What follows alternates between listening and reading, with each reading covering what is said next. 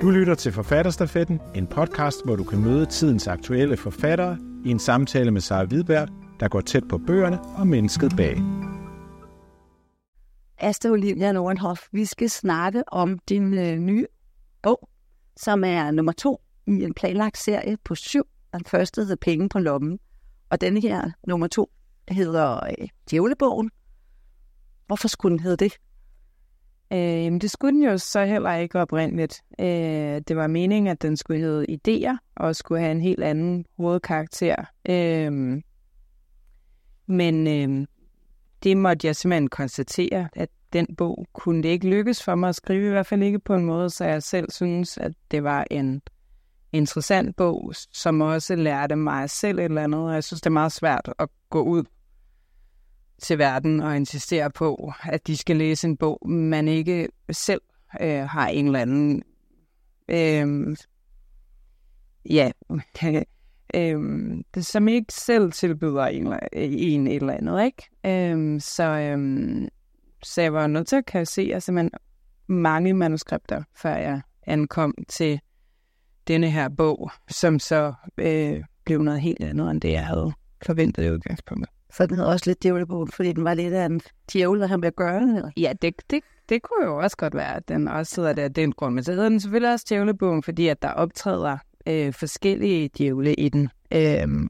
og djævlen antager forskellige former og kan alt muligt forskelligt i bogens øh, forskellige dele. Ja, altså det er jo en, en bog, som består af fire forsøg, kalder du det, ikke engang kapitler, det er faktisk fire forsøg. Øhm, og, og en meget øh, særpræget form, den har. Men som, som sådan en overskrift, kan man sige, det handler alt sammen noget om at elske eller have kærlighed i kapitalismen. Mm. Øh, hvorfor er det så svært, og, og hvordan er kærlighedens vilkår i et kapitalistisk samfund? Ja, yeah, altså sådan, dels synes jeg, at de er ret ringe. Altså det her diktat, som vi alle sammen er underlagt om at øh, befinde os i konstant konkurrence med hinanden. Det synes jeg faktisk er temmelig hæmmende for det, som jeg opfatter som kærlighedens sådan, øh, tilstand, som er øh, lysten og, øh, til at dele, og tilliden til, at det vil gå godt at dele. Ikke? Mm. Altså fordi, at det at konkurrere, det at forstå sine medmennesker som konkurrenter, betyder jo også, at man skal være beregnende, og man skal tænke, at hvis I får noget, øh, kan det så være, at jeg ikke får noget? Det er jo, det er jo konstant den øh, indstilling, til sine omgivelser, som man på en eller anden måde lærer at have i det her samfund. Så på den ene side, så synes jeg virkelig, vi kultiveres til at tænke øh, fjendtligt på hinanden. Øh, på den anden side synes jeg også, at vi så i vores liv har alle mulige kærlighedspraksiser og kærlighedsmomenter, som faktisk fuldstændig undsiger sig logik, ikke? hvor vi er hinandens fjender og konkurrenter, øh, men hvor man netop faktisk øh, deler med en forestilling om, at det kommer til at gå godt at gøre det. På, på, på trods. På trods, på trods i virkeligheden af det, vi lærer, ikke? Ja. Hvad, øh, da du ligesom fandt den motor i, i bogen, i stedet for at skrive den oprindelige i din bog, øh, hvad var det så i det felt, der ligesom gjorde dig så nysgerrig, at du kunne blive ved? Mm. Ja, hvorfor det? Altså på en måde tænker jeg også, at det var jo også lidt et spørgsmål, som penge på lommen efterlod mig med, ikke? Altså sådan ligesom, øhm, for nu at være konkret, så fulgte man øh, en karakter der, der hed Maggie, og hun var jo ekstremt fortvivlet over at opleve, at netop hendes kærlighedsimpuls havde vendt sig imod hende og var blevet et fængsel. Øh, og, og konkret kom til udtryk i, at hun øh, var udsat for en hel masse vold, så det var farligt at elske. Øh, og bogen svarede jo ikke rigtigt, altså den forblev jo bare i hendes fortvivlelse og forvirring og mismod. Øh, så jeg tænkte også for min egen skyld, at det ville være godt at forsøge rent faktisk at svare. Øh, det er jo forestiller jeg mig for os alle sammen et rimelig væsentligt spørgsmål, om vi er i stand til at elske, om livet giver os lov til det, og hvad vi eventuelt kan gøre ved vores eget liv, der kan forøge muligheden for at øh, ture, elske og blive elsket. Ja, for det er vel ikke kun den erotiske øh, med kvindekærlighed, det er vel, det er vel kærlighed generelt, du, du mener, når du siger det? Jo, totalt. Altså, og det er vel også det, der sådan til dels foregår i djævlebogens fire dele, der sker sådan en udpanorering, fordi vi har jo sådan en tendens til, når vi tænker på kærlighed, så tænker vi ligesom først og fremmest på den tosomme mm. kærlighed, som ligesom skal munde ud i et ægteskab i den sådan helt klassiske version, ikke? Så tænker vi måske også på øh, forældre-barn-relationer, men noget, som ikke sådan er så højt rangeret på den liste, det er jo blandt andet venskaber. Øh, og det tænker jeg helt klart er en af de ting, der foregår i djævlebogen, en fejring af venskabet som et af de steder, hvor at vores kærlighed øh, kan udfolde sig øh, på en, af min oplevelse, meget lidt beregnende og meget, meget generøs måde, og også øh, øh, helt afgjort mm, de relationer i mit liv, som i virkeligheden er dem, der gør øh, forskellen på, om jeg føler mig tryg i verden. Øh, og også nogle relationer, man i meget høj grad kan influere på selv.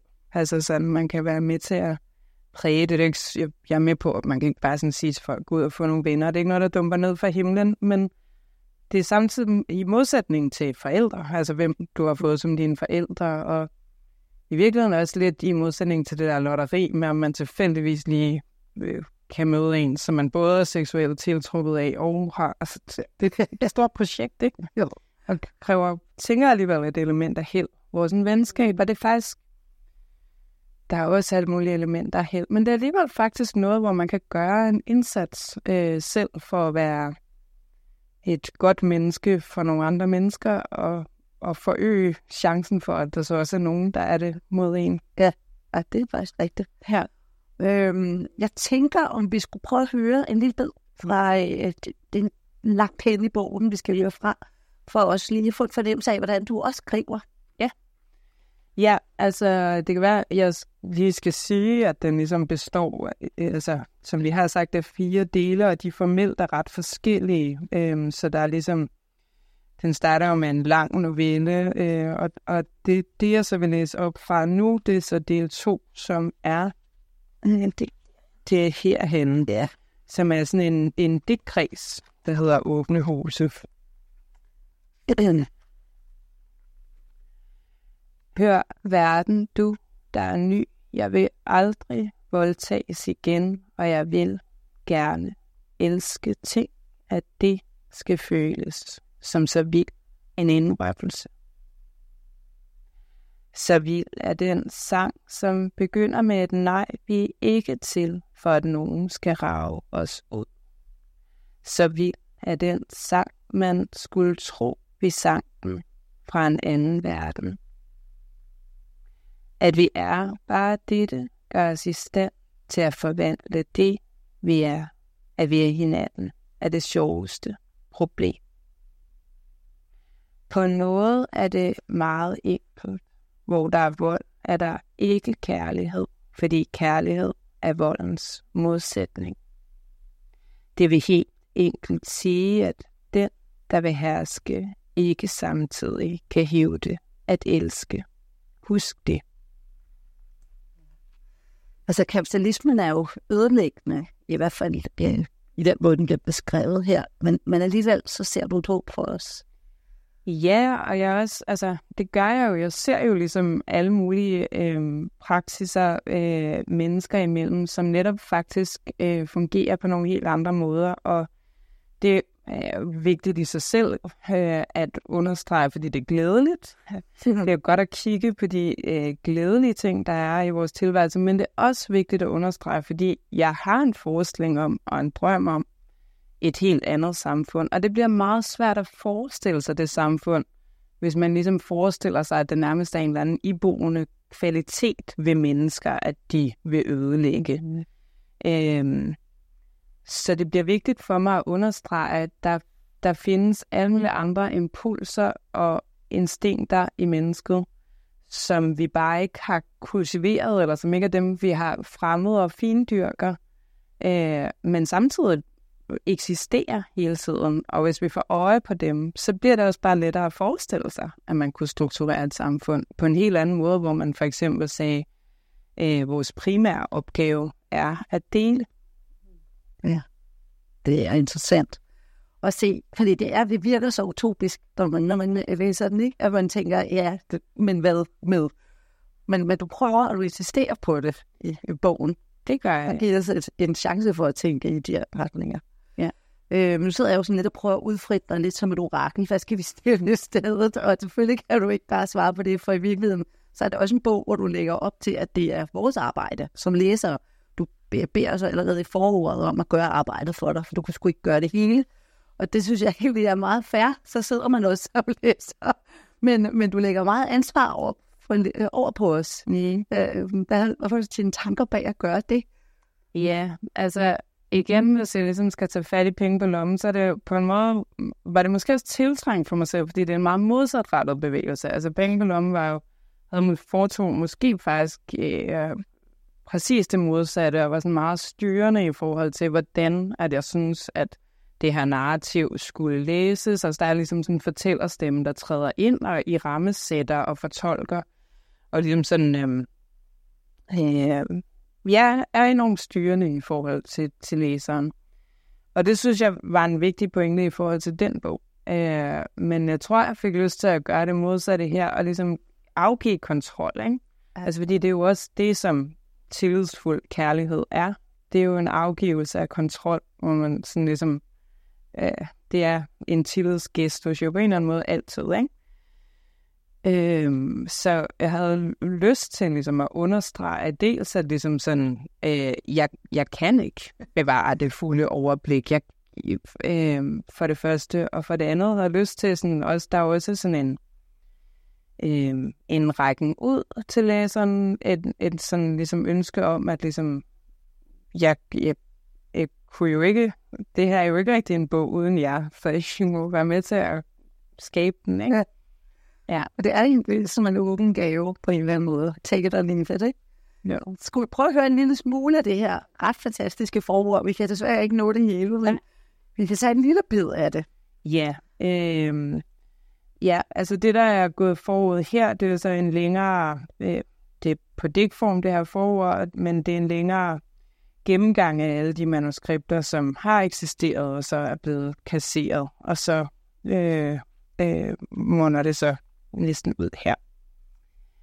I sådanne tilfælde, når man har mistet sig selv, når man i flammende ulys driver sig selv til at læse endnu en Columbus-biografi eller endnu en artikel om en skibsredder, der gik fri for mor. I sådanne tilfælde må man spørge, hvad var nu mit motto, mit motto det, som jeg havde glemt, mens jeg kæmpede for at skrive en rigtig bog om store mænds indre liv. Mit motto kommer her.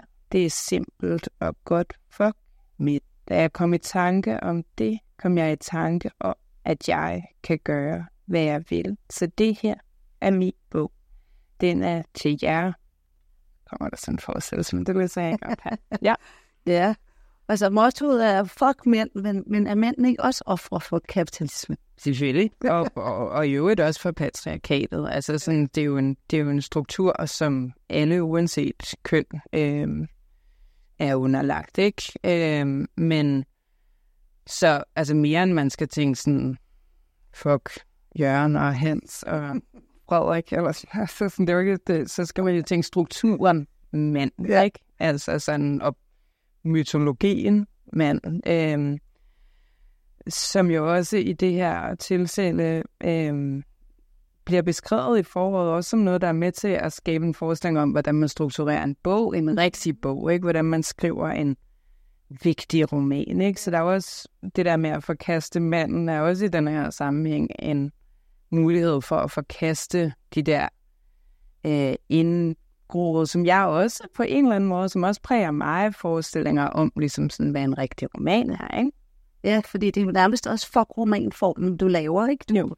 kaster en genrehybrid ud i verden, som skider på plotstruktur, og, og, og man ved ikke engang helt, om det er det samme jeg, der fungerer inde i bogen. Altså, jeg sad også og tænkte på, at det var jo øh nærmest et opgør med alt maskulint lineært, øh, man ellers har, har læst. Øh, så det er virkelig et ret stort fragment, der står det. Et stort fragment, ja. ja. Øhm, ja, men det er jo interessant, og det er også det, der har været tanken der, ikke? Det var i hvert fald sådan en tanke, jeg fik, da jeg læste den, at hold da op, hun, hun skider på alle forventningerne her. Øhm, du har jo i første del af, af romanen, der har du den her rammehistorie, hvor der sidder en, et, en kvinde, det jeg, jeg i en lejlighed i coronaisolation og skriver en novelle om noget, der har foregået tidligere, hvor hun øh, var prostitueret og, og bliver udsat for et ret spændende tilbud. Øhm, hvor du så bruger, øh, bruger den her historie til også at fortælle noget om, hvad, hvad er det egentlig? Kan du, kan du bare sætte et par ord på, hvorfor det her med prostitution bliver sådan et godt billede på, mm. på kapitalismen? Altså prostitution bliver i hvert fald et tydeligt billede, og først og fremmest tænker jeg, fordi at vi som samfund ligesom har besluttet, at der skal være den her lille bitte niche af menneskelivet, hvor det, det vil vi gerne holde heldigt. Det vil vi gerne ligesom øhm, øhm, have en forestilling om, at det kan ikke ligesom sådan underlægges øh, transaktionens øh, eller sådan kapitalismologi, at det må man ikke. Det er ligesom, hvis, og hvis det sker, så er det på en eller anden måde også en formindelse af noget, vi alle sammen synes er for vigtigt, ikke? Så derfor er sexarbejde meget, meget sådan, altså det, det er meget synligt for os. Øhm, øhm, men grundlæggende, så altså jeg tror, at det jeg prøver at vise er, at forskellen er måske ikke så voldsomt stor, øh, som øh, man lidt insisterer på, ikke? Altså sådan, vi sælger alle sammen os selv, og jeg er med på, at det så øh, kan det generere øh, meget, der er meget store variationer i, hvilken grad af ubehag ja. det kan forårsage at gøre det, men ikke desto mindre er det præmissen for vores allesammens liv. Og jeg synes, at bogens øh, påstand her er også lidt, at ligesom sådan, at voldtægten faktisk er en grundpræmis i et kapitalistisk samfund, fordi at, øh, eller i hvert fald sådan voldtægtskulturen, altså sådan, øh, og det, jeg tænker, der ligger sådan en drøm nedenunder i bogen, og jeg ved godt, sådan, så, så folk sådan, hvad det er fuldstændig utopisk, men altså, der er en drøm om et faktisk samtykkebaseret samfund, ja. altså sådan, hvor at øh, samtykkeidealet øh, rent faktisk er et organiserende princip, altså sådan, at øh, det der med at gøre noget, man virkelig ikke har lyst til, som jo virkelig er øh, præmissen for øh, stort set alle, der har et lønarbejde, øh, øh, at, at, at det skal vi se som en, en skandale, hver gang folk skal gøre noget, de virkelig, virkelig ikke har lyst til, fordi der står en eller anden chef og siger, at de skal. Øh, Ja, man kan jo sige, ja, at Daphne, eller som, som hun hedder i novelle, inde i rammen der, øh, hun går jo med på den og får noget for det. Ja. Altså hun får en, en kuffert med penge for at gøre noget, som er, det behøver vi ikke gå ind i, for det er også lidt interessant for læseren, hvis hun læse det. Men, men hun, hun laver en transaktion og går frem frivilligt ind i det. Fuldstændig, det er klart, altså, og det bliver understreget for hende, at hun kan gå på et hvilket som helst tidspunkt, hun ønsker det, og det, det gør hun jo ikke. Så det er jo ikke, det er jo ikke fordi hun ikke får noget som helst. Altså, øhm, der er jo en belønning forbundet med det. Øhm, men hun ville ikke gøre det, hvis ikke hun boede i et samfund, hvor det at få en kuffert penge var så vigtigt, eller hvad? Det er spørgsmålet om de, det, altså om det, som hun søger, ikke vil kunne opnås på andre måder ja. i et bedre samfund. Ja. ja. Ja, der er jo mange djævle, som du også sagde. Altså, der er flere djævle, og det er også lidt uklart. Og på et tidspunkt er djævlen også ind, ind, inde i et af jegerne i bogen. Ikke? Øhm, har vi alt sammen den her djævlesplint? Eller potentialet for at blive sådan en djævel? Ja, altså, og, og øh, når jeg siger ja, så mener jeg på forskellige måder. Altså, fordi ligesom djævlen her i den her bog også er en skikkelse, som antager mange former, og som både kan være den her hvad kan man sige, klassiske fristerfigur, ikke? som kommer med et godt tilbud, men som netop er et djævletilbud, fordi man siger ja til noget, man måske i hvert fald ender med at fortryde på en eller anden måde. Øhm, men djævlen er jo også en oprørsfigur andre steder i bogen. Ikke? Altså sådan en, der øh, motiverer til at øh, få sagt øh, de sandheder, man er nødt til at sige og sådan nogle ting. Ikke? Øh, og jeg tænker, at øh, jo, altså øhm, både den ene djævel, altså sådan, hvor vi går rundt og, og bliver hinandens bødler, for det er jo også det, der er, altså ligesom som er ulykkeligt øh, ved sådan en samfundskonstruktion, at vi også hele tiden bliver netop tvunget ind i, at sådan hver gang med, man selv tager noget til sig selv, tager man det på bekostning af andre. Øh, både sådan mik- på mikroniveau, men jo især på globalt niveau. Vi sidder jo kun her i vores øh, tøj op på denne her måde og har tag over hovedet og sådan noget, fordi der er en øh, altså majoriteten i verden ligesom ikke har det samme og leverer arbejdskraft og kroppe og liv